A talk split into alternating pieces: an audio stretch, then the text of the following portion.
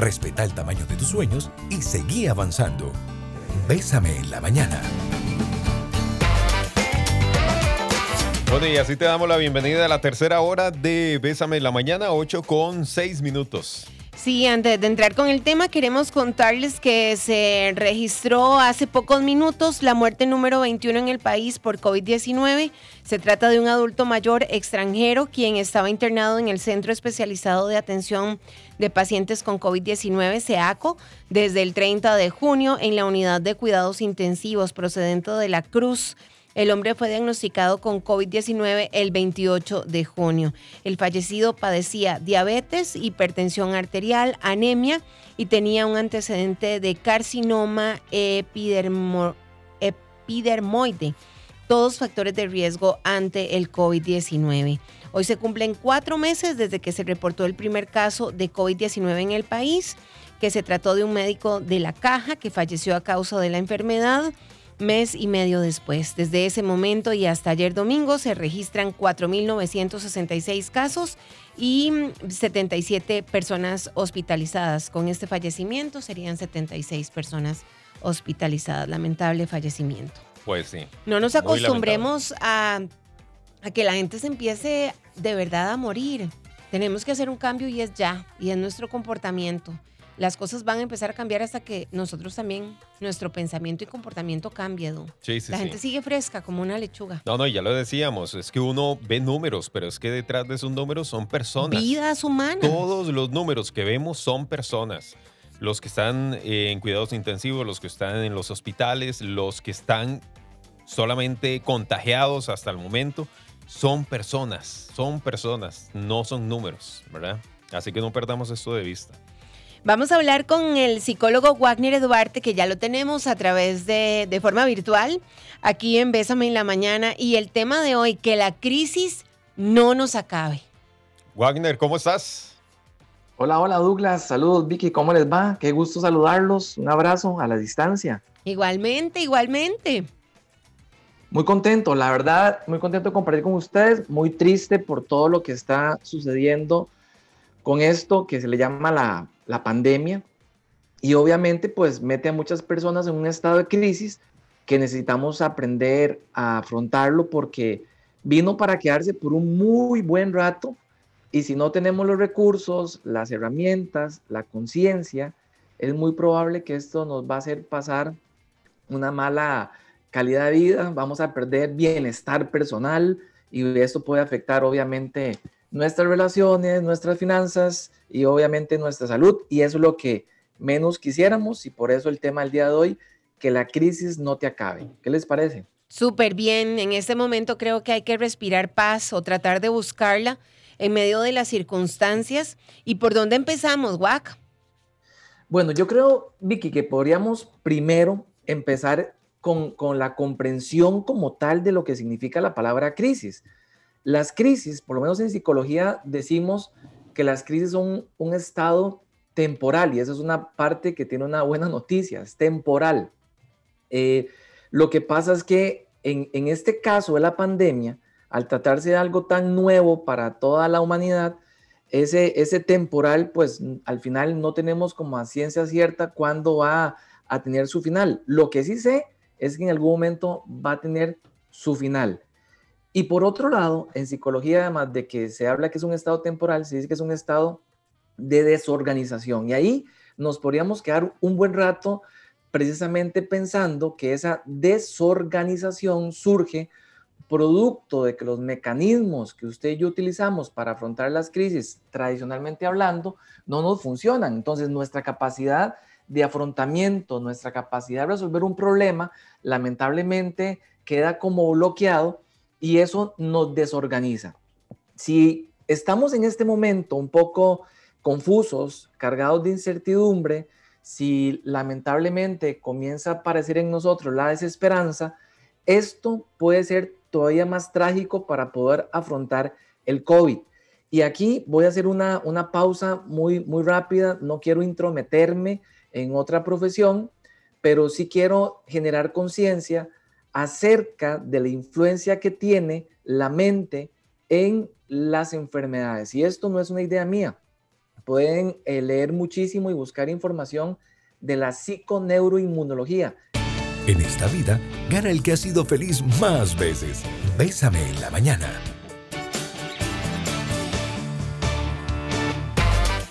Ocho de la mañana con 21 minutos. Gracias por acompañarnos aquí en Bésame en la mañana. Estamos conversando eh, en esta mañana con Wagner Eduarte. Sí, que la crisis no nos acabe. Y ojo lo que tiene que ver la parte emocional con las enfermedades en nuestro cuerpo. Y quedamos con el trabalenguas. Adelante, Wac, nos lo descifra, por favor. ¿Cómo, cómo les fue? ¿Lo, pudieron, lo lograron, lo lograron. Psiconeuroinmunología. ok. Psiconeuro. Suave, espérate. Psiconeuro. Inmunología. Inmunología. Psiconeuroinmunología. Miren, básicamente esto lo que, lo que nos enseña es que, eh, y no es una idea mía, obviamente hay demasiada evidencia científica que respalda esto, y nos explica que específicamente nuestro sistema nervioso central, el cerebro, donde se liberan los neurotransmisores, tiene una relación directa con el sistema endocrino, que es donde de una u otra forma salen ahí como algunas eh, hormonas, se producen las hormonas, las glándulas que producen hormonas, y eso tiene una relación con el sistema inmunológico, que es el que nos defiende ante los parásitos, los hongos y en este caso, pues digamos el COVID, ¿ok? Entonces, ¿qué es lo que sucede? Que ya hay investigaciones que demuestran que cuando una persona lamentablemente está bajo niveles de estrés muy fuertes, su sistema inmune se debilita. O sea, aquí hay que, hay que decir algo y, voy a ser un poco disonante tal vez, con lo que voy a plantear. Eh, por lo menos en mi caso, yo he estado haciendo mucha crítica a algunas decisiones del gobierno porque creo que no se está atendiendo con la responsabilidad del caso el tema de la salud mental. Y ese es un momento para que todos nosotros mm, tengamos una salud mental, o sea, de primer mundo. ¿Por qué? Porque lo que decía, el estrés provoca que su sistema inmune se debilite y ahí es donde entonces cuando aparezca este COVID en el organismo nuestro, no vamos a tener los recursos para poderlo vencer. Hay investigaciones que se están, se están haciendo con todo este tema del COVID y algunos expertos dicen que el cuerpo, el organismo tiene una fortaleza impresionante para vencer el COVID. Y ahí es donde, recuerdan las clases de, la escuela o, en biología en el colegio, nos hablaban de los famosos linfocitos y nos decían que entraban en acción el linfocito T y el linfocito B y los macrófagos. No sé si ustedes recuerdan un poco de toda esa información. Bueno, precisamente es lo que hace el sistema inmune. El sistema inmune tiene la capacidad de activarse para atacar, eh, en este caso, al COVID. ¿Qué es lo que sucede? Que los estudios dicen que cuando entonces usted está expuesto a un estrés crónico, todos los seres humanos podemos enfrentar un estrés agudo, es un episodio de momento, pero cuando el estrés se vuelve crónico, que es lo que está pasando con esta crisis, usted puede comenzar a liberar mucho cortisol en su organismo, que es la hormona del estrés, o mucha adrenalina. Y ambas debilitan el sistema nervioso. Incluso hay estudios que lo ponen en evidencia. Déjeme contarle tal vez uno en este bloque. Tomaron a, un grupo de, ratoncitos, los pusieron eh, en, hacinamiento y, agarraron otro grupo que no estaba hacinado. Curiosamente, a los que estaban en hacinamiento les colocaron células tumorales. Bueno, a ambos grupos, a ambos grupos les colocaron células, les inyectaban células llenas de tumores y descubrieron que los ratoncitos que estaban hacinados que tenían alto nivel de estrés terminaban desarrollando de forma más rápida los tumores y en mayor cantidad los ratoncitos se enfermaban, poniendo en evidencia entonces la relación que tiene el estrés con la enfermedad.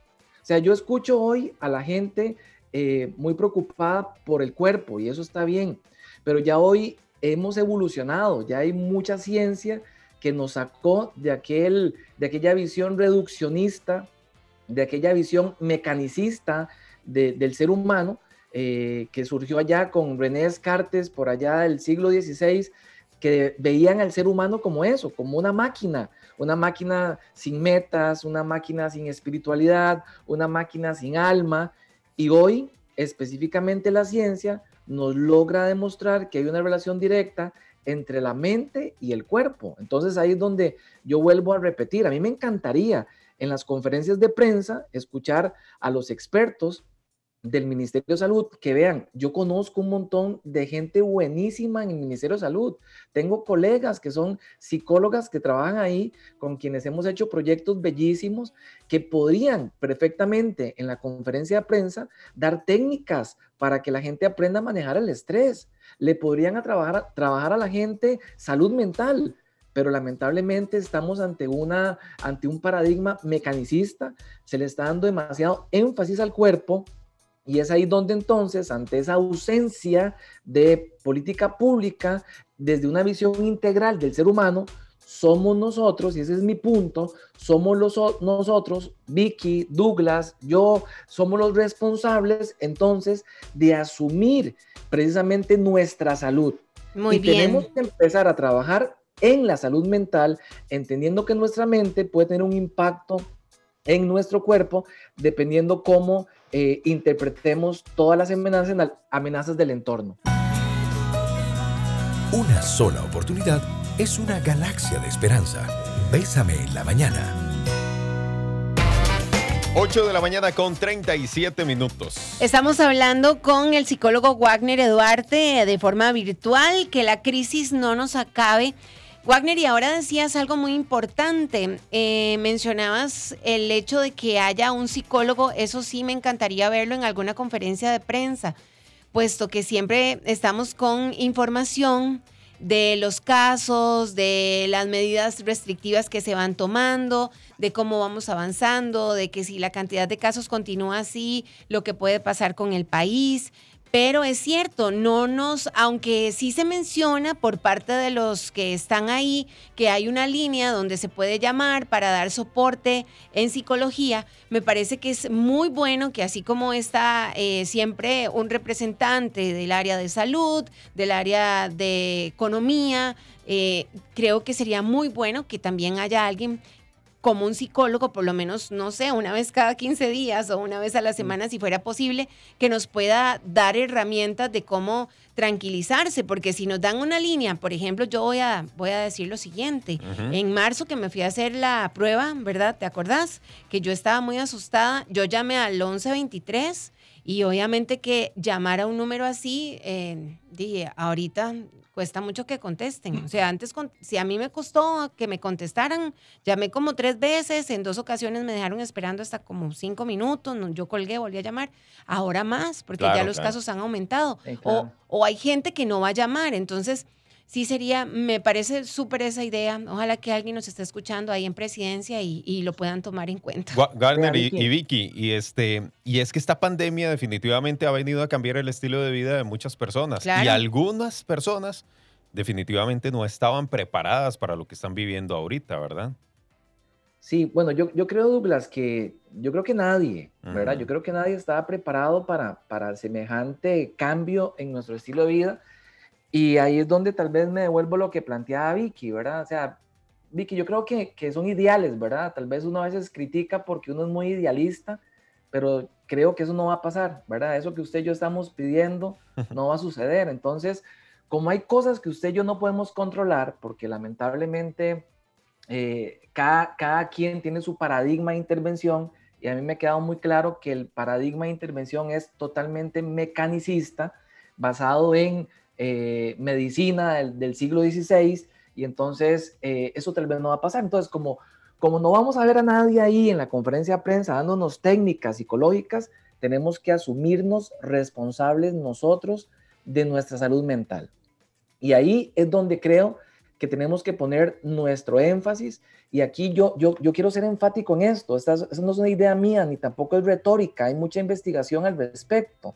La doctora Kelly Turner eh, es una persona que hizo una investigación con más de 1.500 personas que habían, se habían curado de cáncer y ella descubrió que las personas que se habían curado de cáncer tenían varios comunes denominadores. Luego, eh, hilando más delgado de casi 77 factores que ella puede relacionar con, con su proceso de curación, logra encontrar nueve que todos practicaban.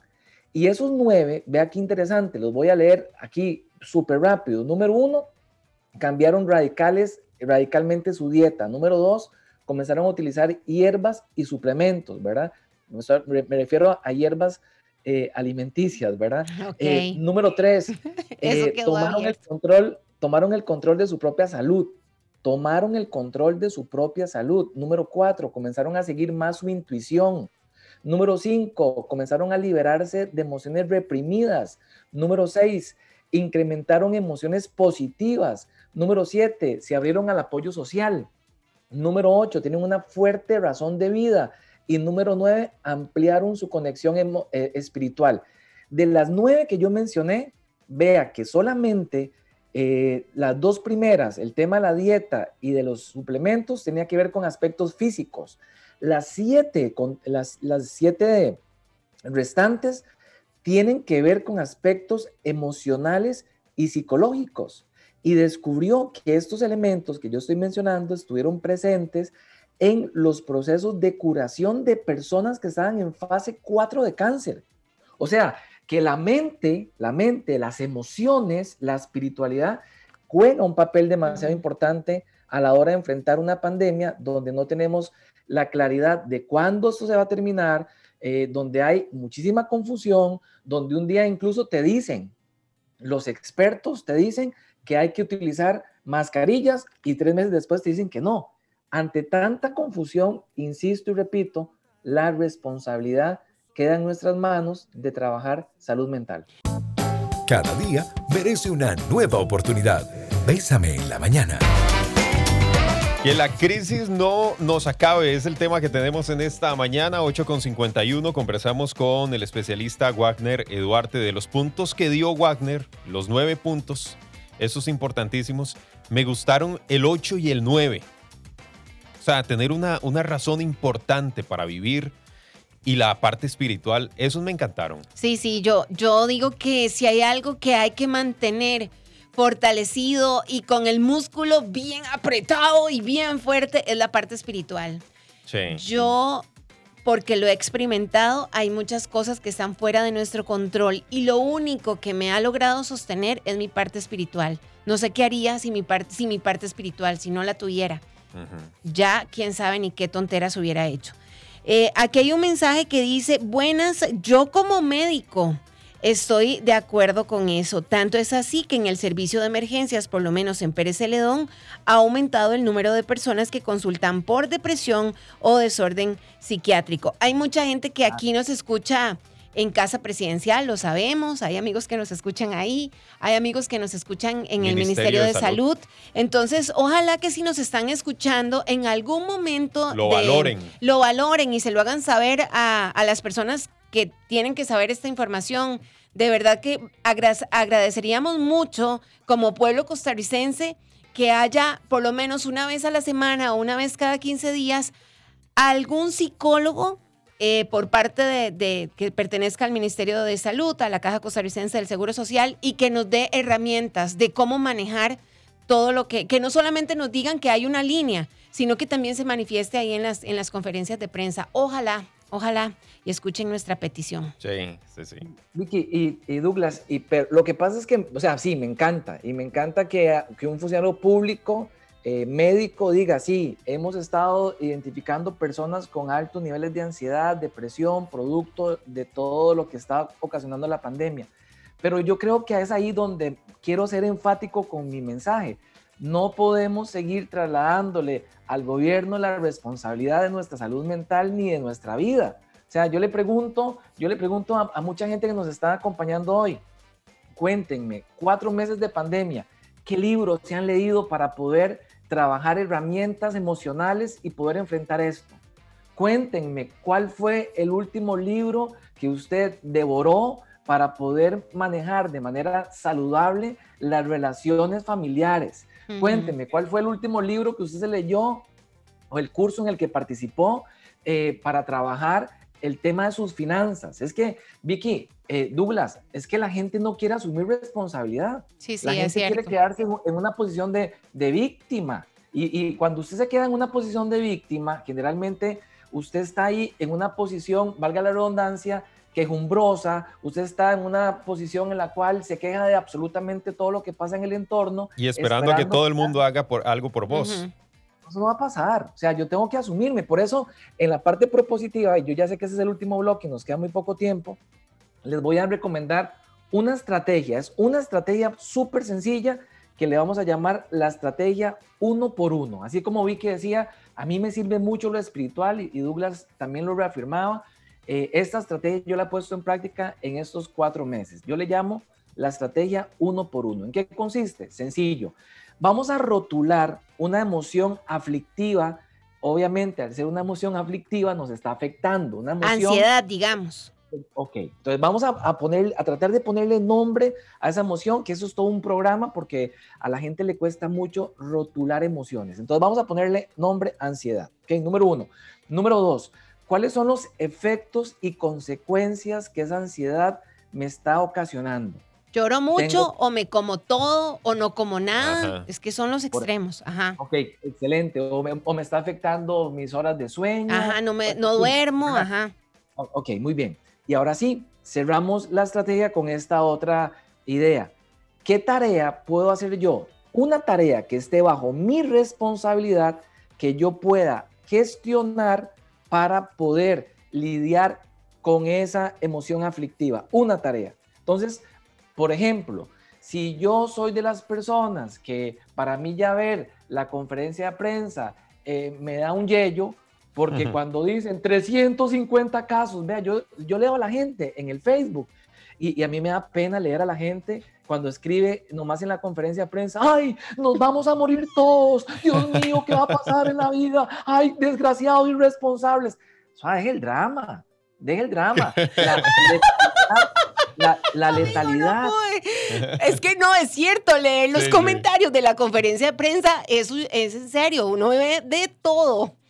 De todo, sí. La, la, letalidad que tiene el virus en este país, gracias a Dios, ha sido muy baja. Sí, o sea, sí. estamos hablando casi de un 0.5%. O sea, si han muerto 21 personas, tristemente sí, pero se han muerto, y analicen lo que yo dije desde el inicio del programa, se han muerto quienes tenían un sistema inmune ya debilitado, uh -huh. pero el, el 99% restante se han podido curar en sus casas y muy bien. Uh -huh. Entonces, sí, sí. Eh, entonces cierro mi idea. Estrategia uno por uno. Rotulo la emoción aflictiva. Número dos, identifico las, los efectos y consecuencias que está trayendo en mi vida. Y número tres, voy a, a, a gestionar una tarea, una tarea que me, que me permita lidiar con esa emoción. Y esa tarea puede ser, y por eso ponía ese ejemplo, puede ser, no voy a ver más las conferencias de prensa, nada más voy a meterme al, al, a las redes sociales del Ministerio de Salud y ver ahí el resultado de pizarra, pizarra, y leo la pizarra al final, pero ya no me voy a estar amargando, no sí, me sí. voy a estar, no voy a estar incrementando mi ansiedad, entonces ahí es donde culmino con mi propuesta el día de hoy. Al final es mi responsabilidad. Claro, Al final, así es. lo que yo haga o no haga y la manera como yo afronte eso es mi responsabilidad. Entonces, eh, estrategia uno por uno. Agarre una emoción, rotúlela y búsquele mínimo una tarea que usted puede implementar para gestionar esa emoción aflictiva. Wagner, ¿dónde te pueden contactar?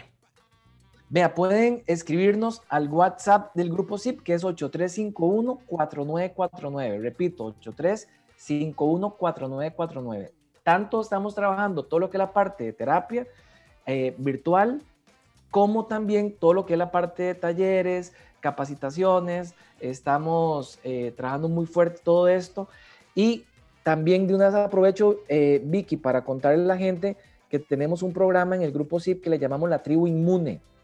Y la, la tribu inmune lo que busca es eso, es fortalecer nuestro sistema inmunológico a partir de herramientas psicológicas. Y el 16 de este mes, jueves 16 de julio, vamos a tener sesión, porque tenemos sesión todos los meses.